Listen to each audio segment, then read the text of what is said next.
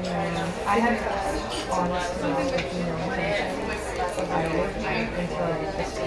ロックバトロックボトムチャンネルチャーリーです。今日もタイトルコールはこの方々になります。サーベルタイガーの下山武則とアッシェイカの石原慎一郎。はいというわけで今日は車のお話になりますいや結構久しぶりじゃないですか。あそうでもないか。この前洗車の話しましたもんね。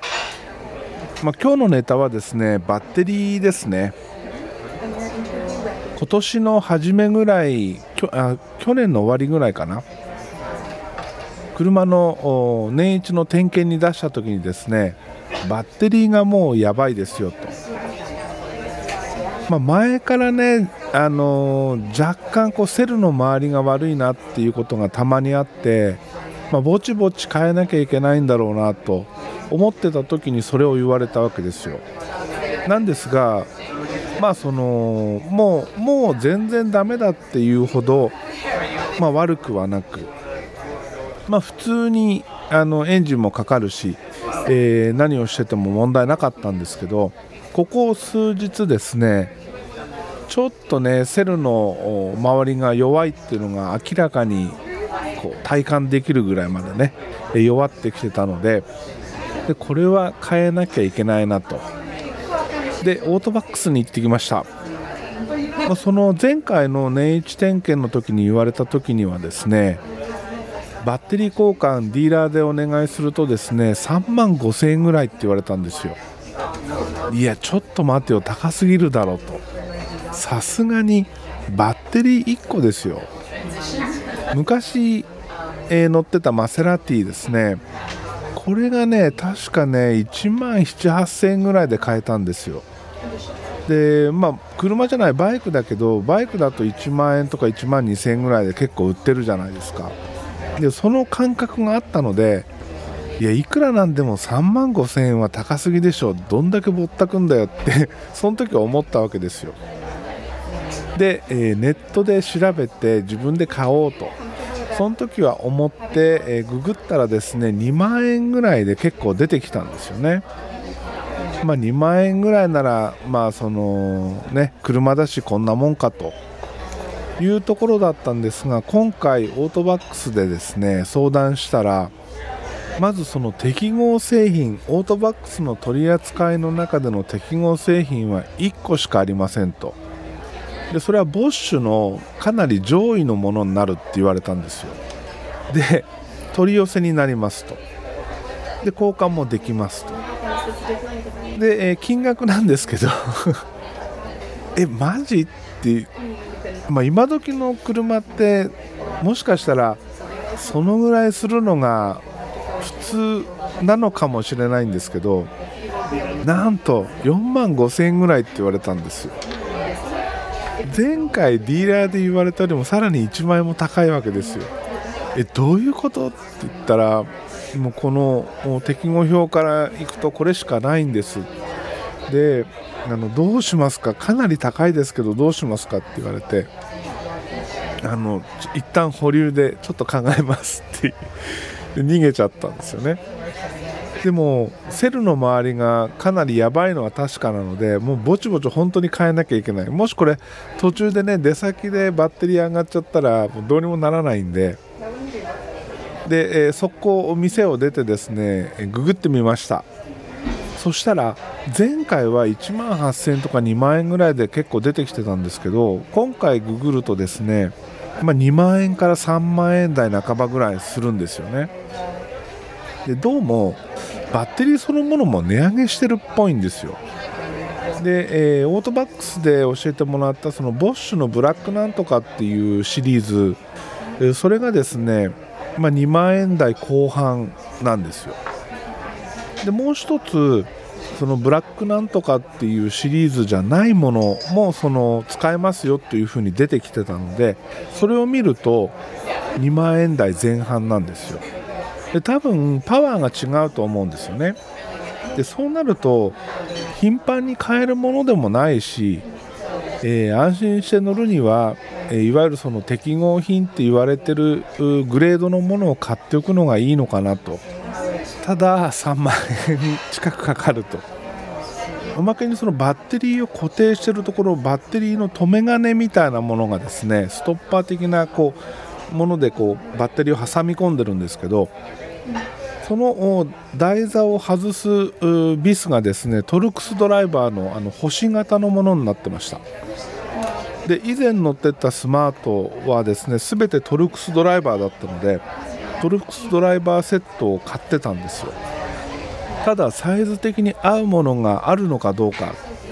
結構大きめのトルクスだったのでどうなんだろうと思って手持ちのものをね当ててみたらですねったんです。うまく入るのが。ただビスが奥にありすぎてなかなかね力が入らなくて回せないと。いうことでそのドライバーのエクステンションは買ってこなきゃいけないなと、ね、バッテリー交換1つするのに結構かかるわけですよ。多分工具含めると、うん、3万円超えるよね。それでも年一点検の時に言われた3万5000円よりは安く済みます。さらには今回オートバックスで見積もってもらったものよりも1万円以上安く済みます。いや今時のバッテリー半端ないですね。なめちゃいけないですね。まさかまさかの金額にぶったまげております。どうなんですかね？国産車もそんなもんなのかな？国産車でもねあのピンキリだから例えばその大型のものはね高いと思うんですけどコンパクトカーあたりだと、うん、どうなんでしょうね？でも今時ハイブリッドが多いしうんハイブリッドだとその車載バッテリーそのものはそんなにすごいものを積まなくてもいいのかなとか思ったりもしていや本当ねあの何でもそのコンピューター制御になって、えー、セキュリティとかもね対策がされて どんどんどんどんそのバッテリーっていうもののね、えー、需要が高くなってるんだなっていうのをね改めて実感しております。でついでにもう一つ車周り。うちの車スマート42っていう車なんですけど下をね、えー、アンダーパネルで覆われております。でアンダーパネルは前後に分割されてます。で今年の冬大雪の時にですねその前半分を割ってしまったんですよ。でそれはあのその時に直してもらったんですけど最近ね後ろ半分がどうも割れてるっぽいんですよ。どっかにぶつけたとかこすったとか全く記憶にないんですよ。アンダーパネルですからね、まあ、いわゆるその車の底面をね、えー、覆うカバーなわけですよ、えー、F1 的に言うとフラットボトムっていうねアンダーカバー。これがあ割れてると。割った覚えなんて全くないしでも割れてるんですよ。で前回その前側半分を交換した時確か3万円近くかかったんですよね。で、えー、後ろ半分も多分同じぐらいかかると思うんですよ。そしたらバッテリーと合わせて6万円ぐらいの出費になっちゃうわけじゃないですか。ほんとねふざけないでくれって話ですよね。でこのあと、まあ、12ヶ月後にはその年一の点検も控えてると。で年一点検の時に必ずやってもらってるのがオイルエレメントの交換になります。なんで年一点検でやってもらってるかというと僕のスマートのオイルエレメントはオートバックスでは手に入らないんですよね。オートバックスだけじゃないと思うんですけどそのそういう、え街のそのカー用品店では手に入らないんですよ。もしかしたら取り寄せで手に入るのかもしれないんですけどオイル交換に行く時ってその前もって予約せずに飛び込みでいつも行っちゃうからその予約っていうのが面倒くさいと。予約っていうかねその予約でその物を入れてもらうのが面倒くさいっていうのもあって結局その年一点検の時にディーラーでオイル交換もしてもらったついでにエレメントも変えてもらう逆だなエレメントを変えてもらうついでにオイル交換もしてもらうというのがねあの車を手に入れてからの定番になってます。でこのディーラーでのオイル交換がくせ者でですね高い。例えば今僕ねモチュールの、まあ、グレードはそんなにいいグレードじゃないんですけどモチュールのオイル使ってます。これは昔マセラティに乗ってた時に使ってたこれがいいよって勧められて使ってたんですけどそれはモチュールでも最上級グレード 300V ルマンっていうね 名前からしてすごいでしょ。ルマン24時間レースでそのまま使えるクオリティですっていうオイルだったんですよ。で当時もう今から20年ちょうど20年ぐらいですかね。当時1リッター3000円以上してたんですよ。とんでもないですよね。だいたいまあ、えー、エレメント変えなければ4リッターぐらいなわけですよ。そうするとオイル代だけで1万円超えちゃうんですよね軽く。で今入れてるオイルは、うん、確か4リッター缶で5 6 0円ぐらいなんですよ。だからまあ 300V ルマンに比べれば全然安いと。で、えー、入れた感じですね。あれなんてやつだっけな？ストリート01だっけな？なんかそんなようなね、えー、市販車のしかもそのスポーツグレードじゃない、えー、仕様のやつですね。ただ100%化学合成オイルなのかな？っていうのを入れてます。で今までいくつかねいろんなオイルを試してみました。スマートに変えてからね。モチュールを筆頭にですねあとは、まあ、定番の PB とかね。カストロールとかいくつか入れてみたんですそれこそトヨタのあの純正品の安いやつとかね。いろんなの入れてみました。やってみた結果まあ、モチュールのオイルが気分的に一番自分的にはいいなと。いうところでそのオイルに落ち着いてるんですけど、ねえー、お店で入れてもらうとそのオイル使ってまあ大体6000円弱かかるわけですよ。それがディーラーでオイル交換エレメント交換をお願いするとですね確か前回の明細でね1万1万3000円ぐらいだったかな。なんかそのぐらいかかるんですよ。まあエレメント分があるからちょっと高いんですけどだいたいオートバックスでいつもやってもらってるオイル交換2回分かかります。ねえ。さすがメルセデスのディーラーです。ちょっとお高いです。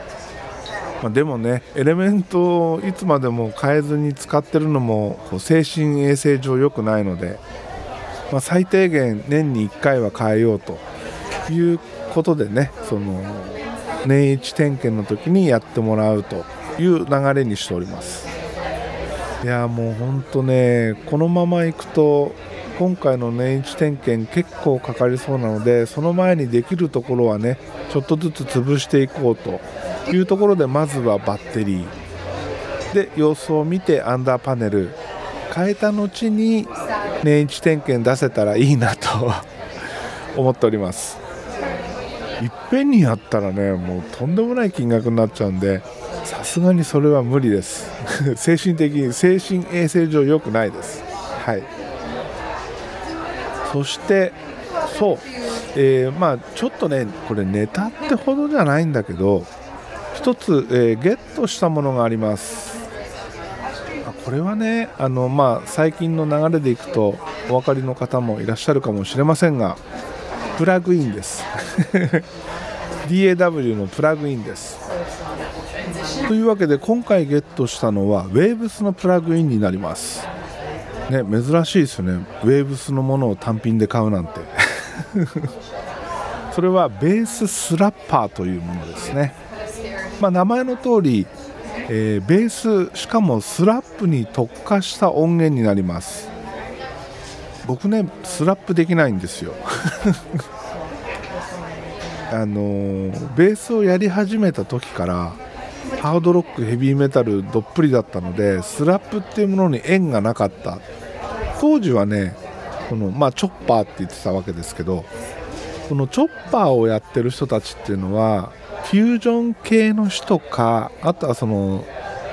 まあ、アースウィンドン・ザ・ファイヤーとかねああいう人たちもそうだけど、まあ、あとジャズやってるような。なので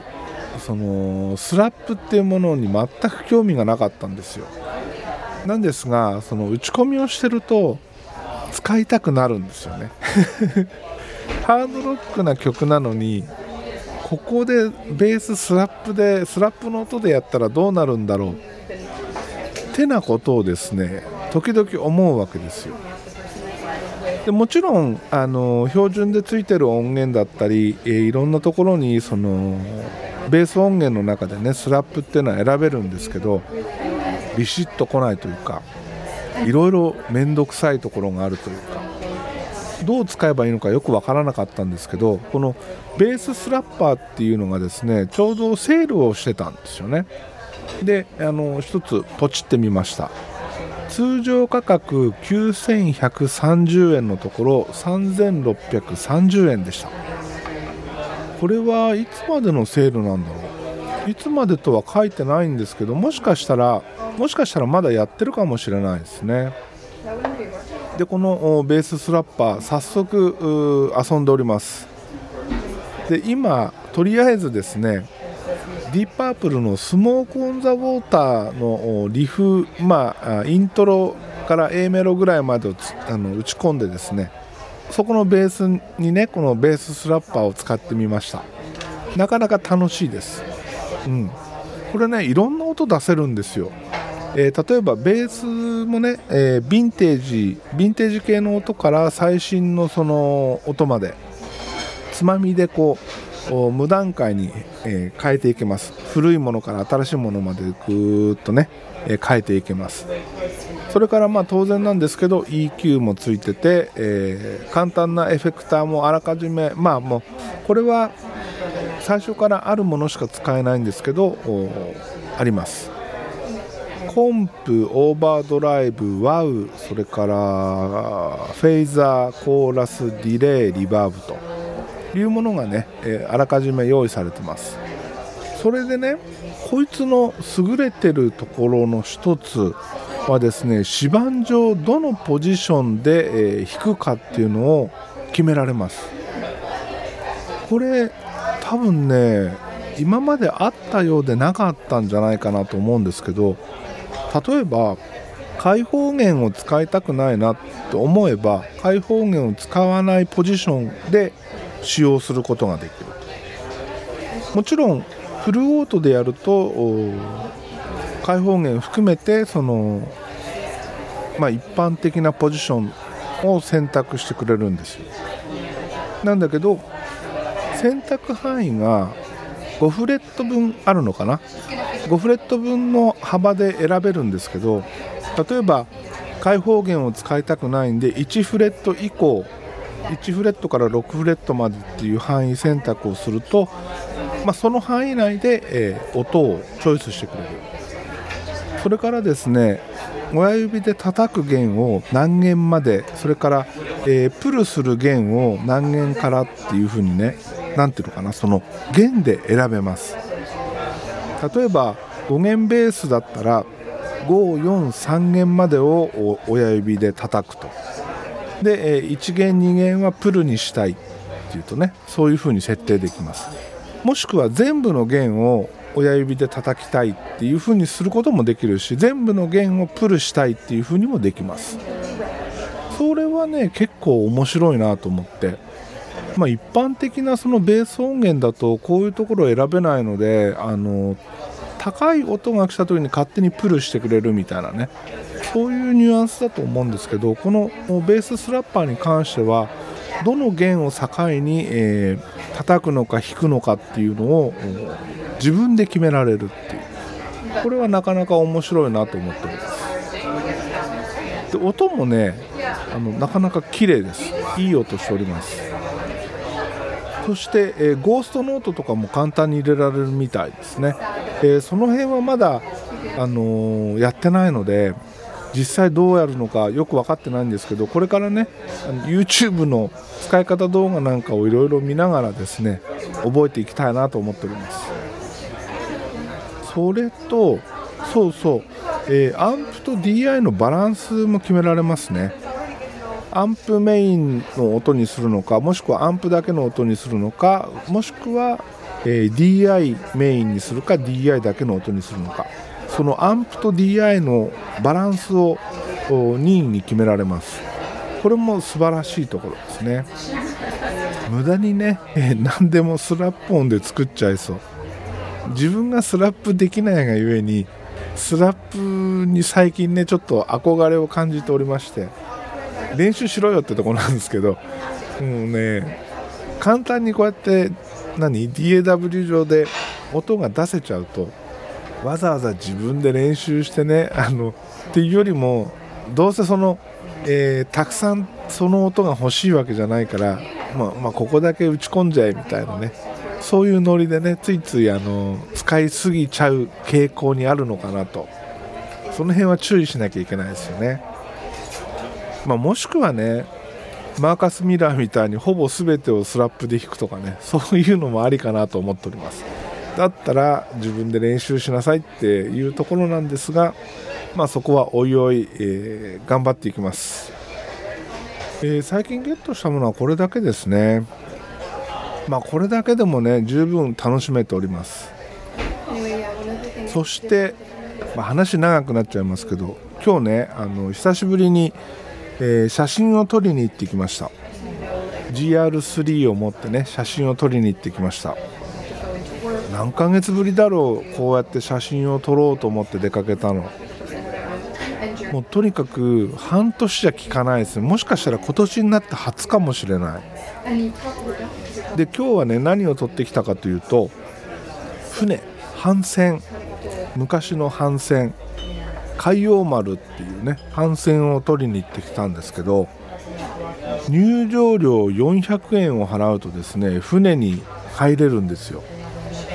で船の中もねあのその船内も含めてちゃんと見て回れるようになってます。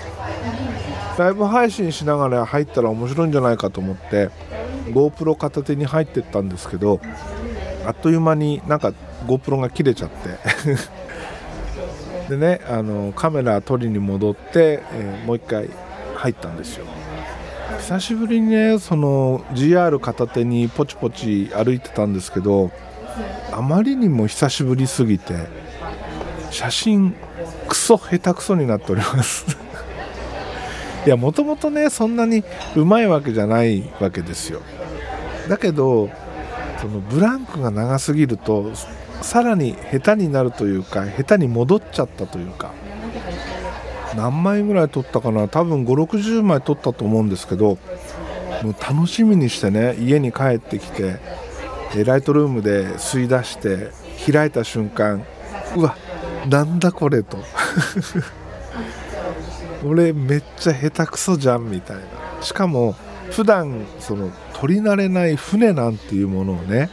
撮るとですねどこをどんな風に撮るとかっこいいとかそういうのが全然わからなさすぎてどの写真もね全然なんかこうピンとこないんですよ。まあ GR で撮ってるから綺麗は綺麗ですよ。綺麗は綺麗だけどただその設定もね例えばですね、えー、速攻モードが中央重点になってるのかスポットになってるのかハイライト重点になってるのかとかね。こういうのによってもその写真の明るさって結構変わるわけですよ。自分の撮りたい写真がどのパターンで撮るのが一番こうイメージに近くなるのかとかそういうことに全然頭が回らなくてですね。まあ基本モノクロで撮るんですけどまあ、ロープラス JPEG にしてるからあのモノクロで撮ってるのは JPEG、ローの方はカラーのままっていうね感じで、えー、データとしては残るので、まあ、どっちでもいいんですけど基本的に僕白黒モードで撮ってるのでプレビューで画面に出てくるのも白黒なわけですよ。そうすると暗すぎたり明るすぎたり もう全然ダメでしかも構図もねなんか思ってるのとちょっと違うとかね、えー、こんなはずじゃなかったとかね。もう全然ダメで散々な思いをして帰ってきました。またねしばらくこの写真の修行をしなきゃいけないなと